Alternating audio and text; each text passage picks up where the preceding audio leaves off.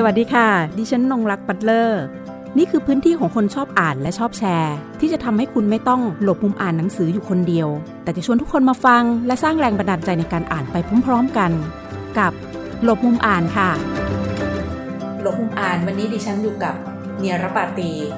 เจ้าของผลงานนะคะเมื่อประมาณปีที่แล้วนะคะ มีละครชื่อดังเลยค่ะ ที่เผยแพร่ทาง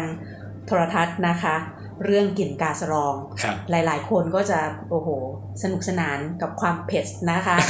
อาจารย์ชอบพูดใช้คำว่าความเผ็ดนะคะ ความแซ่บของสองพี่น้องครับนะคะ ในเรื่องนั้น ดังนั้นเนี่ยในปีนี้อาจารย์มีผลงานนิยายเล่มใหม่ออกมานะคะ ทางผู้เขียนเนียรปาตีนะคะ มีผลงานเรื่องฟอร์เฟื่องฟ้าครับอาจารย์ได้เล่าถึงว่าฟอร์เฟื่องฟ้ามีนิยามสองความหมายด้วยกัน ใช่ครับที่มันผเกิดขึ้นค่ะครับฟลอเฟื่องฟ้าเนี่ยโดย ภาพรวมของเนื้อหาเนี่ยเราจะพูดถึงสังคมไทยในยุคประมาณปี 2500 ซึ่งเป็นยุคที่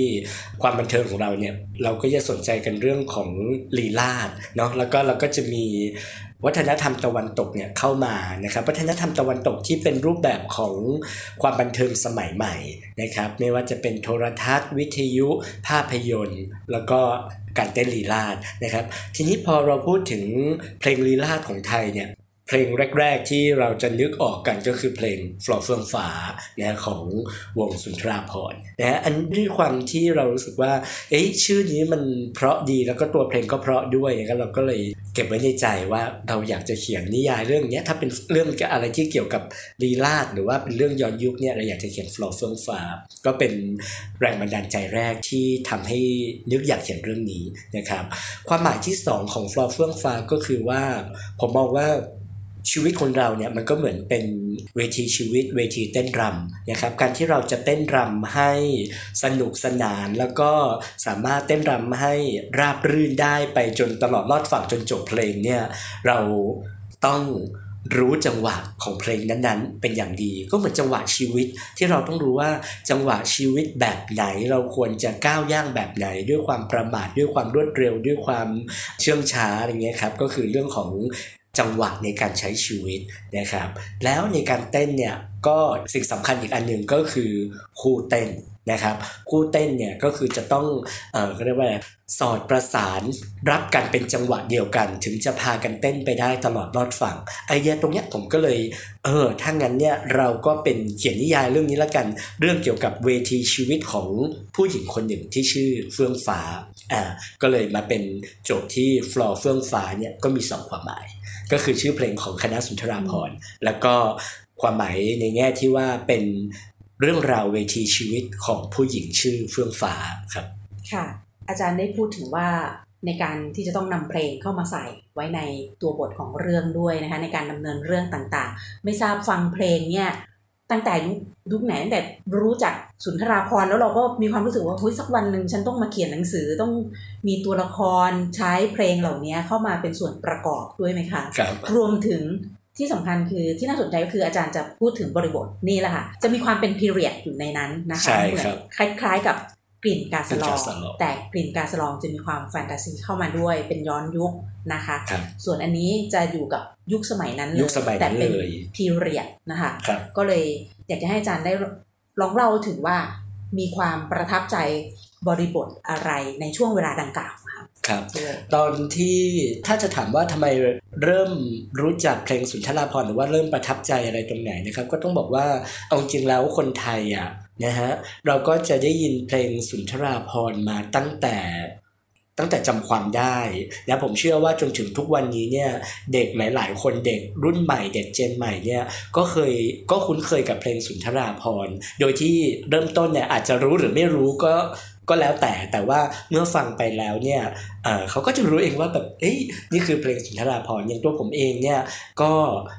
ตั้งแต่วัยเด็กนะครับคุณแม่ก็จะฟังเพลง ซึ่งในยุคนั้นเนี่ยโอเค มันเป็นยุคของเพลงสุนทราภรณ์นะครับเพลงลูกกรุง แล้วก็เริ่มก็มีเพลงลูกทุ่งด้วย มีวงดนตรีแบบสตริงอ่าที่เริ่มเกิดขึ้นแล้วในยุคนั้นนะครับแต่ว่าเพลงสุนทราภรณ์เนี่ยก็จะมีเอกลักษณ์เฉพาะตัวที่ฟังแล้วเราก็จะรู้สึกจับจิตจับใจประทับใจนะฮะอันหนึ่งเลยเนี่ยก็คือในเรื่องของการใช้ภาษา นะครับในแง่ของการใช้ภาษาเนี่ยจะร้อยเรียงได้อย่างสลัดสลวยงดงาม คือเมื่อก่อนคือคือผมเป็นคนที่อ่านหนังสือตั้งแต่เด็กเนาะแล้วก็หนังสือที่เราอ่านเนี่ยก็จะเป็นพวกวรรณคดีไทย อ่านวรรณคดีไทยแล้วก็จะได้คำกรอน ได้คำศัพท์ที่อ่าดูวิลิสมาลาอะไรอย่างเงี้ยแต่ว่ามันก็เป็นคลังข้อมูลสะสมให้ตัวเราเองเนาะนะครับแล้วก็พอมาฟังเพลงสุนทราพรเนี่ย หนึ่งเพลงเราก็จะได้อ่าเพลงนี้พอพูดถึงอารมณ์ แล้วเหมือนว่าเขาเล่าเรื่องอารมณ์ของคนคนนี้อย่างไร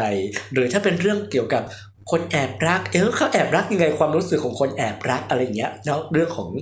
อารมณ์ความรู้สึกนะฮะอีกอันนึงก็คือผมเป็นคนเล่นดนตรี เล่นดนตรีไทย ผมเล่นดนตรีไทย เพราะฉะนั้นเนี่ยพอมาฟังเพลงสุนทราภรณ์หลังจากที่เราเล่นดนตรีไทยแล้วเนี่ยเราก็เอ๊ะทำไมเพลงนี้จังหวะมันคุ้นๆเหมือนเพลงนั้นเพลงนี้นะครับ พอมาศึกษาดูอ๋อหลาย ๆ เพลงเนี่ยก็ได้พื้นฐานมาจากดนตรีไทยนั่นแหละใช่ไหมครับอย่างเพลงเอ่อยกตัวอย่างเนาะอย่างเช่น เพลงทะเลบ้าของคุณวินัยจลบุษปะเนี่ยเออ ดนตรีก็มาจากเพลงสาครลั่นอะไรอย่างเงี้ยหรือเพลงม่านมงคล ก็มีดนตรีเพลงม่านมงคลอย่างเงี้ยหลาย ๆ อย่างเพลงคลื่นกระทบฝั่งราตรีประดับดาว เพราะฉะนั้นพอเราโตขึ้นอีกหน่อยเรามีความรู้มีประสบการณ์อะไรมากขึ้นเราอาจจะอยู่ในแวดวงวิจัยมากขึ้นที่เราศึกษาเกี่ยวกับเรื่องของสื่อเรื่องของพัฒนาการอะไรต่างๆ ของสื่อในประเทศเนี้ยเราก็เห็นว่า โอ้เพลงสุนทราภรณ์เนี่ย เขาเจ๋งมากเลยนะเขาสามารถที่จะเอาดนตรีไทยที่เดิมคือวงมโหรีมาอะไรเงี้ยมาทำให้มัน modern ขึ้นด้วยกันเอามาเล่นร่วมกับวงออเคสตราบ้าง เอามาเล่นกับเครื่องดนตรีสมัยใหม่ ใส่เนื้อร้องที่มันเป็นลักษณะของออความบันเทิงเเป็นเป็นเป็นอารมณ์ความรู้สึกเป็นวิธีการเล่าเรื่องแบบใหม่เข้าไปอะไรอย่างเงี้ยแล้วแล้วก็ออกมาเป็นบทเพลงได้ ยิ่งพอไปถึงลีลาดนี่โอ้โหยิ่งเจ๋งมากเลย เพราะว่านอกจากว่าจะแต่งให้อ่าจะแต่งดนตรีให้ได้ตรงกับจังหวะของลีลาดแล้วเนี่ยหลายๆเพลงยังผสมผสานดนตรีไทยเข้าไปด้วยอย่างเงี้ยครับอันนี้มันก็จะเป็นความประทับใจในด้านของดนตรี และการใช้ภาษาที่มันเก็บสะสมสะสมมาเรื่อยๆนะครับที่ว่าเอออย่างน้อยๆเนี่ยเราก็จะมีคลังคำที่มันอยู่ในชุดเนี้ยนะครับ แล้วก็พอมาถึงตอนที่นึกจะเขียนขึ้นมาจริงๆเนี่ยครับผมเราก็มีประสบการณ์เยอะขึ้นจากการที่เราศึกษาเรื่องพัฒนาการของสื่อ แล้วก็ความบันเทิงของประเทศ เราก็จะเห็นว่าไอ้ความบันเทิงต่างๆ เหล่านี้มันมีผลกระทบกับวิถีชีวิตของผู้คนอะไรอย่างเงี้ยครับผมมันก็เลยทำให้อะเราเก็บไว้เป็นเป็นข้อมูลในการสร้างโครงเรื่องในการสร้างพล็อตเรื่องของเราเนี่ยครับ ในเรื่องของทางสุนทราภรณ์เองนะคะ มีความน่าสนใจที่อาจารย์สามารถนะคะนำมาใช้ในวิธีการเล่าเรื่องในการสร้างบริบทภายในเรื่องรวมถึงเข้าไปสอดใส่นะคะ ภายในบริบทการใช้ชีวิตของตัวเอกในเรื่อง นั่นก็คือเฟื่องฟ้านะคะซึ่งเป็นนางเอกของเรื่องนี้ ตอนนี้นะคะ เรื่องนี้มีให้อ่านบางส่วน ในเว็บไซต์ดิสไลท์นะคะแล้วก็เดี๋ยวสักพักหนึ่งค่ะอาจารย์ได้เรียนให้กับทางเราทราบนะคะว่าจะมีการพิมพ์ออกมาเป็นรูปเล่มนะคะ ทีนี้ค่ะอาจารย์ค่ะ ในตัวของนางเอกบ้างอะเพลงที่ต้องเลือกมาให้เขาในแต่ละช่วงจังหวะก็ต้องมีเนาะใช่อ่าก็ต้องไปใส่ให้มันสอดคล้องสอดรับกัน วิธีการที่จะต้องให้มันกลืนไปกับบริบทของเหตุการณ์ภายในเรื่องยุคสมัยด้วยนะคะ นางเอกนี่มีชีวิตอาจารย์บอกว่าเพจนะคะและแซ่บมากนะคะ ตัวตัวละครเอกผู้ชายเอาอย่างนี้ละกันมีเจ็ดคนนะคะ มีเจ็ดคนด้วยกันก็จะเข้ามาอยู่ในชีวิตของเธอ อาจารย์เห็นการเติบโตของเฟื่องฟ้าอย่างไรบ้างกับบริบทต่างๆ ที่เกิดขึ้นรอบตัวเธอ รวมถึงยังส่งเธอไปเรียนที่ต่างประเทศด้วยค่ะ ในยุคสมัยนั้นครับเอ่อนี่แหละครับคือเริ่มจากการที่ พอเราจะบอกว่าเรื่องนี้เป็นเรื่องของเวทีชีวิตของผู้หญิงคนหนึ่ง ชื่อเฟื่องฟ้า แล้วเรามองว่าตลอดช่วงชีวิตของเราเนี่ยมันจะมีหลายจังหวะนะฮะบางช่วงที่เรารู้สึกว่าเรากำลังก้าวขึ้น บางช่วงเรากำลังก้าวลง หลายอย่างในเหตุการณ์บางทีมันไปเร็ว บางอย่างมันไปช้าอะไรเงี้ยพอเราจับจุดตรงนี้ได้เนี่ยผมก็เลยแบ่งพาร์ทว่า ถ้าเราจะยึดเรื่องของลีลาดซึ่งเป็นจุดตั้งต้นของการคิดเรื่องนี้อยู่แล้วเนี่ยเราก็แบ่งชีวิตเป็นแต่ละช่วงเวลานะครับแล้วก็ในแต่ละช่วงเวลาเนี่ยก็จะมีมีผู้คนแวดล้อมเข้ามานะฮะเข้ามาเกี่ยวข้องเกี่ยวพันกับชีวิตเรา ให้เราได้เรียนรู้ชีวิตในช่วงเวลานั้นในจังหวะนั้นอ่าแล้วก็เป็นการได้เรียนรู้ชีวิตแล้วก็ ทำความเข้าใจชีวิตนะจะเติบโตหรือไม่เติบโตก็ไม่รู้แหละนะครับ แต่ว่าในแต่ละจังหวะที่มีผู้คนหลากหลายแวดล้อมเข้ามาในชีวิตเนี่ยอย่างน้อยมันทำให้เราได้เห็นว่าอะไรมันเกิดขึ้นกับชีวิตเราบ้าง แล้วเราจะผ่านจุดนั้นไปได้อย่างไร ผ่านไปโดยดีหรือไม่ดีเราก็ไม่รู้นะครับ ก็ก็เลยเป็นที่มาของการแบ่งพาร์ทในการเล่าเรื่องเป็นเจ็ดตอนใหญ่อ่าซึ่งแต่ละตอนใหญ่เนี่ยก็จะมี ตัวละครหลักนะครับก็คือตัวผู้ชายทั้ง 7 คนนะเป็นถือว่าเป็นพระเอกในแต่ละตอนในแต่ละพาร์ทนะครับจังหวะที่ผมเลือกมาเล่าก็คือจังหวะแรกก็คือจังหวะบีกิน ซึ่งในทางลีลาเนี่ยถือว่าเป็นจังหวะพื้นฐานที่ง่ายที่สุด นะฮะก็เป็นจังหวะที่เราได้ฝึกวิธีการจับจังหวะการเต้นอะไรอย่างเงี้ยนะครับพอมาถึงจังหวะที่ 2 ก็จะเป็นจังหวะวอลส์ซึ่งเป็นจังหวะของคู่รักนะส่วนใหญ่แล้วเนี่ยดนตรีอะไรที่พูดถึงความรักเนี่ยก็จะเป็นแบบจังหวะวอลส์นะครับเพลงจังหวะวอลส์ต่อมาเนี่ยจังหวะที่ 3 ที่ผมเลือกใช้ก็คือรำวงกับชาชาชา อ่าทำไมถึงรำวงกับชาชาเพราะว่าตัวละครหลักในพาร์ทเนี้ยจะมีลักษณะที่เป็นบ้านๆหน่อยนะแต่ทีนี้เนี่ยเอจังหวะที่มัน สอดคล้องเหมาะสมกับเขาเนี่ยก็คือจังหวะรำวงกับชาชาชาเพราะว่ารำวงเนี่ยคือพัฒนามาจากรำโทนนะครับ ในยุคสมัยของจอมพลปพิบูลสงครามเนี่ยก็ยกระดับของรำวงให้มาเป็นรำวงมาตรฐานนะครับแต่เราก็จะมีชุดเพลงรำวงมาตรฐานเนาะนะครับแล้วก็จะมีท่ารำที่เป็น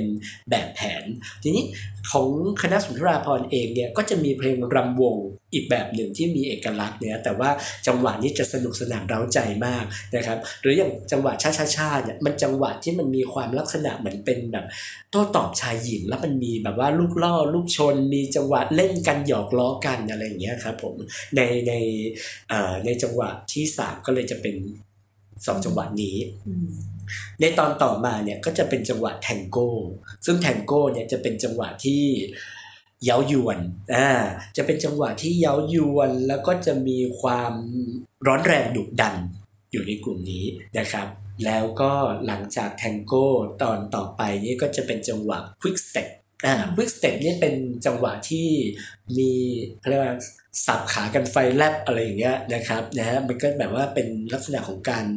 หลอกล่ออ่าหลอกล่อลองเชิงกันอ่ามีมีเล่นลูกล่อลูกชนกันนะครับ แล้วก็จังหวะสุดท้ายเนี่ยเป็นจังหวะที่ก็ต้องบอกว่าเป็นวอลส์ again นะเป็นเป็นจังหวะวอลอีกครั้งเป็นจังหวะสุดท้ายนะครับเพราะอย่างนี้จะบอกว่าผู้ชายแต่ละคนเนี่ยจะอยู่อ้างอิงกับจังหวะนี้ไหม ก็ไม่เชิงนะครับ แต่ว่าจังหวะต่างๆ ในการแบ่งตอนเนี้ยคือช่วงชีวิตของเฟื่องฟ้าที่ว่าช่วงชีวิตของเขาตรงเนี้ยเหมือนเขาได้เจอจังหวะอะไรในชีวิตนะคะ นี่บางท่านอาจจะฟังอาจจะต้องเต้นตามไปนะคะในแต่ละช่วงจังหวะชีวิตของเฟื่องฟ้า โดยเฉพาะอย่างยิ่งเดี๋ยวตอนที่ต้องได้อ่านฉบับเต็มนะคะของนิยายเรื่องนี้ค่ะมื่อสักครู่อาจารย์ได้พูดถึงจอมพลปอขึ้นมานะคะก็เป็นบุคคลสำคัญในประวัติศาสตร์ อดีต นายกรัฐมนตรีของประเทศไทยเราด้วย รวมถึงการได้พูดถึงการเกิดขึ้นของระวงมาตรฐานนะคะคำว่าระวงมาตรฐานมันก็จะมีความเป็นนอมบรรทัดฐานบางอย่างจารีตบางอย่างกำกับอยู่นะคะ ทีนี้สิ่งที่เห็นในงานของอาจารย์ และจากที่อาจารย์ได้เล่าให้ฟังเมื่อสักครู่นั่นก็คือ เราจะพบว่าอันนี้ดิฉันตีความเองนะคะว่า ตัวละครบริบทบางอย่าง วิถีชีวิตบางอย่างของตัวนางเอกเองเนี่ย เธอจะมีความเป็นขบฏอยู่ในนั้น มีความต่อต้านจารีตบางอย่าง หรือ บรรทัดฐานบางอย่างของสังคม รวมถึงสิ่งที่ข้อมูลที่อาจารย์ได้ใส่เข้าไปให้ข้อมูลเราอย่างเงี้ยค่ะแต่จะให้อาจารย์เล่าถึงสเสน่ห์นะคะ ของงานเขียนของเนียรปตีซึ่งเป็นนามปากกาของอาจารย์พิสิทธิ์นะคะสีประเสริฐนะคะ เป็นอาจารย์ที่คณะสื่อสารมวลชน มหาวิทยาลัยเชียงใหม่ สิ่งที่ดิฉันรู้สึกว่ามันเป็นเสน่ห์มากอย่างหนึ่งเลยของงานอาจารย์นั่นคือ การที่หยิบเรื่องราวทางประวัติศาสตร์นะคะ ไปใส่ไว้ในงานเขียน และทำได้แบบกลมกลืน เนียนกริบนะคะ ต้องใช้คำนี้ว่าเนียนกริบไปกับตัวละคร ฉากบริบทในช่วงเวลานั้น จริงๆ แล้วอย่างฟอร์เฟิงฟ้าเนี่ยก็จะเล่าเรื่องประมาณปี 2,500 ถึง 2,530 นะ ถ้ามองว่าชีวิตคนหนึ่งในช่วงนั้น เพราะว่าตัวเฟื่องฟ้าเองเนี่ยเกิดหลังจาก เสร็จสิ้นสงครามโลกครั้งที่สองอะไรอย่างเงี้ยเพราะฉะนั้นเนี่ยก็ก็จะเป็นชีวิตคนหลังสงคราม หลังสงครามโลก ซึ่งรับวัฒนธรรมตะวันตกเข้ามานะครับอย่างอตอนที่ผมเขียนกลิ่นกาสลองเองเนี่ยนะครับแล้วเรามีความรู้สึกว่าเราอยากจะเล่าเรื่องของวิถีชีวิตประเพณีวัฒนธรรมของคนในยุคนั้นเนี่ยถ้าไปอ่านดูในช่วงที่เป็นช่วงสงกรานในกลิ่นกาสลองเนี่ยก็จะเห็นว่าเออถ้าเป็นคนเชียงใหม่เนี่ยถ้าเป็นคนล้านนาเนี่ยช่วงสงกรานเขาจะทำอะไรกันบ้างเนาะผ่านตัวของกาสลอง แล้วก็สองปีหมดซับอะไรเงี้ยนะครับหรืออย่างซีนที่หลาย ๆ คนจำได้ว่าแบบว่าสองปีตะโกน กูจะกินแกงหอยเออกูจะกินแกงหอย อันเนี้ยเอาจริง ๆ แล้วคือผมดีใจนะ ที่ละครเขายังคงรักษาซีนนี้ไว้อยู่ เพราะว่าถ้า ถ้าคนเขียนบทหรือผู้ทำละครไม่เข้าใจในตอนนั้นเนี่ยอาจจะตัดทิ้งไปได้เลย เพราะไม่เข้าใจว่าอะไรกับแกงหอยถ้วยเดียวเนี่ยจะอะไรกันนักหนาเป็นเรื่องเป็นราวเป็นวักเป็นเวรแต่ถ้าเกิดว่าเป็นคติความเชื่อของคนทางเหนือเองเลยเนี่ยเรื่องนี้สำคัญ เพราะว่าแกงหอยเนี่ยคนเหนือเนี่ย จะไม่กินเมนูหอยร่วมกันอาจต้องบอกกันอย่างนี้นะครับเพราะว่ามันมีพื้นฐานความเชื่อเบื้องหลังตรงนี้ที่ว่าหอยเนี่ยมันเป็นสัตว์ที่เกิดมาใช้เวรใช้กรรม ไม่มีมือไม่มีตีนเอาหน้าไถดินอะไรอย่างเงี้ยอันนี้คือคนมีเวรมีกรรมมาเกิดมาเป็นหอย แล้วยังไปกินด้วยกันอีกเนี่ยนะครับก็จะทำให้เกิดความแหน่งหน่ายกันนะเพราะฉะนั้นเนี่ยในวงเพื่อนฝูงที่ไป กินข้าวร่วมวงร่วมสำรับกันเนี่ย เราจะไม่กินแกงหอยด้วยกัน ถ้าจะกินหอยด้วยกันเนี่ยก็ต้องโยนเหรียญลงไปในถ้วยนั้น แล้วก็บอกว่าอะซื้อนะนะแสดงว่าไม่ได้ขอกินซื้อมากินอันนี้มันเป็นสิ่งที่ผมมักจะซ่อนอยู่ในนิยายที่ผมเขียน โดยที่เราจะไม่ได้บอกตรงๆว่ามันมีความสำคัญยังไง เราจะให้ข้อมูลประมาณหนึ่ง เราจะอธิบายประมาณหนึ่ง แต่หลังจากนั้นเนี่ยอยู่ที่ผู้อ่านว่า เขาได้แมสเซจตรงนี้ไหม ได้ก็ได้ ไม่ได้ก็ถือว่าไม่เป็นไร เรื่องไม่เสียนะครับ เหมือนอย่างในฟลอร์เฟื่องฟ้าเหมือนกันนะครับ ผมผมมักจะบอกว่า ผมแบ่งเจ็ดตอนมีพระเอกเจ็ดคนเนี่ย ถามว่าใครเป็นพระเอกนะครับ ถ้าอ่านนิยายทั้งหมดแล้วเนี่ย คุณก็จะเจอพระเอกตามขนบของนิยาย อ่าแต่ถ้าเกิดว่าถามผู้เขียนเองเนี่ยทั้ง 7 คนเป็นพระเอกใน part ของตัวเอง ทั้ง 7 คนเป็นพระเอกในชีวิตของตัวเองนะครับเหมือนตอนที่เฟื่องฟ้าเจอผู้ชายแต่ละคนเนี่ยนะครับ เธอก็จะรู้สึกว่าคนนี้แหละใช่ในเวลาที่ใช่ เพราะในเวลานั้นเขาใช่ อืมแต่ความใช่เนี่ยมันจะเป็นใช่ที่อยู่ไปถึงตอนจบหรือเปล่า อันนี้เราไม่รู้แต่ผมเชื่อว่าหลาย ๆ คนก็จะมีประสบการณ์จากตรงนี้นะครับ คนที่ใช่ในวันหนึ่งอะอาจจะไม่ใช่ในวันข้างหน้าก็ได้แต่แต่ณเวลานั้นอะเขาถือว่าเป็นพระเอกของเราแล้วอะไรอย่างเงี้ยครับผมเพราะฉะนั้นในตอนที่เขียนเนี่ย เกร็ดประวัติศาสตร์ หรือว่าวิธีคิดเล็กๆน้อยๆเนี่ย ผมจะเอามาแทรกใส่อยู่ในเนื้อเรื่องอยู่ในเนื้อหาเนาะบางเรื่องเนี่ยก็อยู่ในโครงใหญ่ของเรื่อง บางเรื่องก็อาจจะเป็นส่วนเล็กๆ แทรกเข้ามาอะไรอย่างเงี้ยอย่างเช่น ฉากที่เฟื่องฟ้าได้ตอนเฟื่องฟ้าเป็นนักศึกษา แล้วก็ต้องไปรับโทรศัพท์รับบริจาค ที่สถานีโทรทัศน์ เป็นรายการการกุศลรับบริจาคอ่าอันนี้ถ้าเป็นคนในในคนที่มีอายุเอาเอาง่ายว่าประมาณสักสี่สิบขึ้น ดูทีวีในยุคนั้นคุณจะชินกับรายการประเภท จะต้องมีคนมานั่ง คนมานั่งรับโทรศัพท์ รับโทรศัพท์ รับบริจาคใช่ไหมครับ แล้วก็มีโทรเข้าไปโทรเข้าไปเพื่อบริจาคช่วยเหลือการกุศล รายการนันนี่นั่นของกองทัพบกกองทัพเรือกองทัพอากาศนะ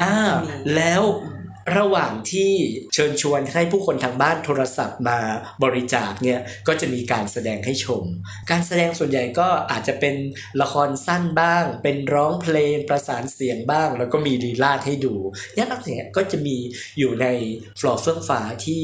เออ มันเป็นเหตุการณ์ที่มันเกิดขึ้นในยุคเวลานั้น มันเป็นภาพจำของคนในช่วงเวลานั้น ก็เอามาใส่ หรืออย่างพัตตาคารหรูๆในยุคนั้น ห้อยเทียนเหลาอะไรเงี้ย ปัจจุบันไม่มีละนะครับ ผมก็อ่าตัวละครไปกินข้าวกันที่ห้อยเทียนเหลา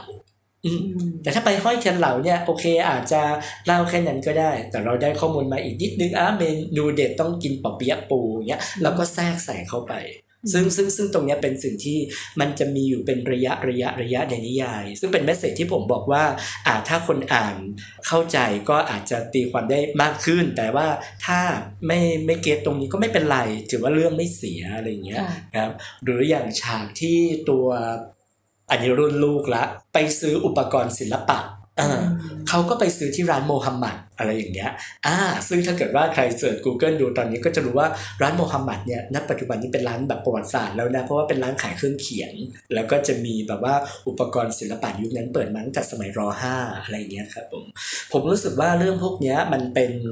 มันเป็นความทรงจำของคนที่อยากรำลึกอดีตแล้วอะไรอย่างเงี้ยเอ่อคนมีความรู้สึกหวยหาถึงอดีตมากขึ้นเนี้ยพอเราเขียนพีเรียดเนี้ยอะไรที่พอจะทำให้เขารำลึกถึง อดีตได้บ้างนะที่มันเป็นเป็นความเป็นจิต ที่มันมีข้อมูลหลักฐานทางประวัติศาสตร์เนี้ยเราก็ใส่เข้าไปใส่เข้าไป อย่างมีจริง ๆ แล้วยังมีเกรดอีกหลาย ๆ อย่าง ที่เรารู้สึกว่าโอ้มันมีอะไรแบบนี้ด้วยเหรออะไรอย่างเงี้ยแต่ว่าพอเรามาดูในยุคสมัยในช่วงเวลาของเรื่องที่เราเขียนแล้วมันไม่ได้อย่างเงี้ยถามว่าเสียดายข้อมูลไม่เสียดายนะแต่ว่าถ้ามันไม่ได้ก็ไม่ได้ อย่างเช่น อาชีพหนึ่งในอดีตนะครับ มีอาชีพแค่รางรถราง อ้าวเวลาที่รถรางวิ่งไปเนี่ยนะครับมันก็จะมีเศษอิฐเศษดินเศษฝุ่นเนี่ยที่มันไปอุดอุดอุดไอรางรถนะรางรถรางรถไฟเนี่ยแล้วทำให้การวิ่งรถเนี่ยไม่สะดวกมันก็จะมีอาชีพหนึ่งก็คืออาชีพแค่แคะรางรถไฟอะไรเงี้ยแต่ว่าพอในยุคสมัยที่ผมเขียนฟอร์เฟื่องฟ้าเนี่ยมันมันไม่มีอาชีพนี้แล้ว เราก็ไม่ใส่เนี่ยครับอืมนะคะโอ้โหเราจะเห็นว่า เกร็ดประวัติศาสตร์มากมายนะคะของบ้านเมืองของเราได้ไปปรากฏอยู่ภายในงานเขียนนิยายของอาจารย์ในเล่มนี้อีกเล่มหนึ่งนะคะฟลอเฟื่องฟ้าเมื่อสักครู่นะคะ เดี๋ยวต้องแฮชแท็กคำพูดนิดหนึ่งดิฉันจดไว้เลยค่ะ คนคนนี้ใช่ในเวลาที่ใช่นะคะครับเดี๋ยวจะเป็นนี่แหละโมเมนต์สำคัญในช่วงชีวิตของเธอด้วยเพราะว่ามีผู้ชายทั้งหมด 7 คนด้วยกันใช่คนะรับคะอาจารย์ก็ได้อธิบายให้เราได้ฟังไปแล้ว คงต้องถามอีกอย่างว่า ความมิติของตัวละครน่ะแล้วอาจารย์ก็จะใช้ตัวเดินเรื่องเพื่อจะสะท้อนเรื่องราวต่างๆ ภายในเรื่องเนี่ยเป็นตัวละครหลักครับเป็นผู้หญิงทำไมอาจารย์ถึงเลือกที่จะใช้เป็นผู้หญิงเป็นตัวตัวหลักที่จะสะท้อนหรือว่าเข้าไปอยู่ในบริบทต่างๆ เหล่านั้นนะคะครับต้องบอกว่าถ้าเป็นอย่างฟลอร์เฟื่องฟ้าเองเนี่ยเราก็เลือกที่จะให้ให้เฟื่องฟ้าได้เจอกับคนหลากหลายแบบ นะให้เจอกับคนที่มีมีความหลากหลาย แล้วก็ต่อมาก็คือเราต้องยอมรับว่าในทุกวันนี้เรายังอยู่ในสังคม สังคมไทยเป็นสังคมชายเป็นใหญ่นะครับ เพราะฉะนั้นแล้วเนี่ยเฟื่องฟ้าเนี่ย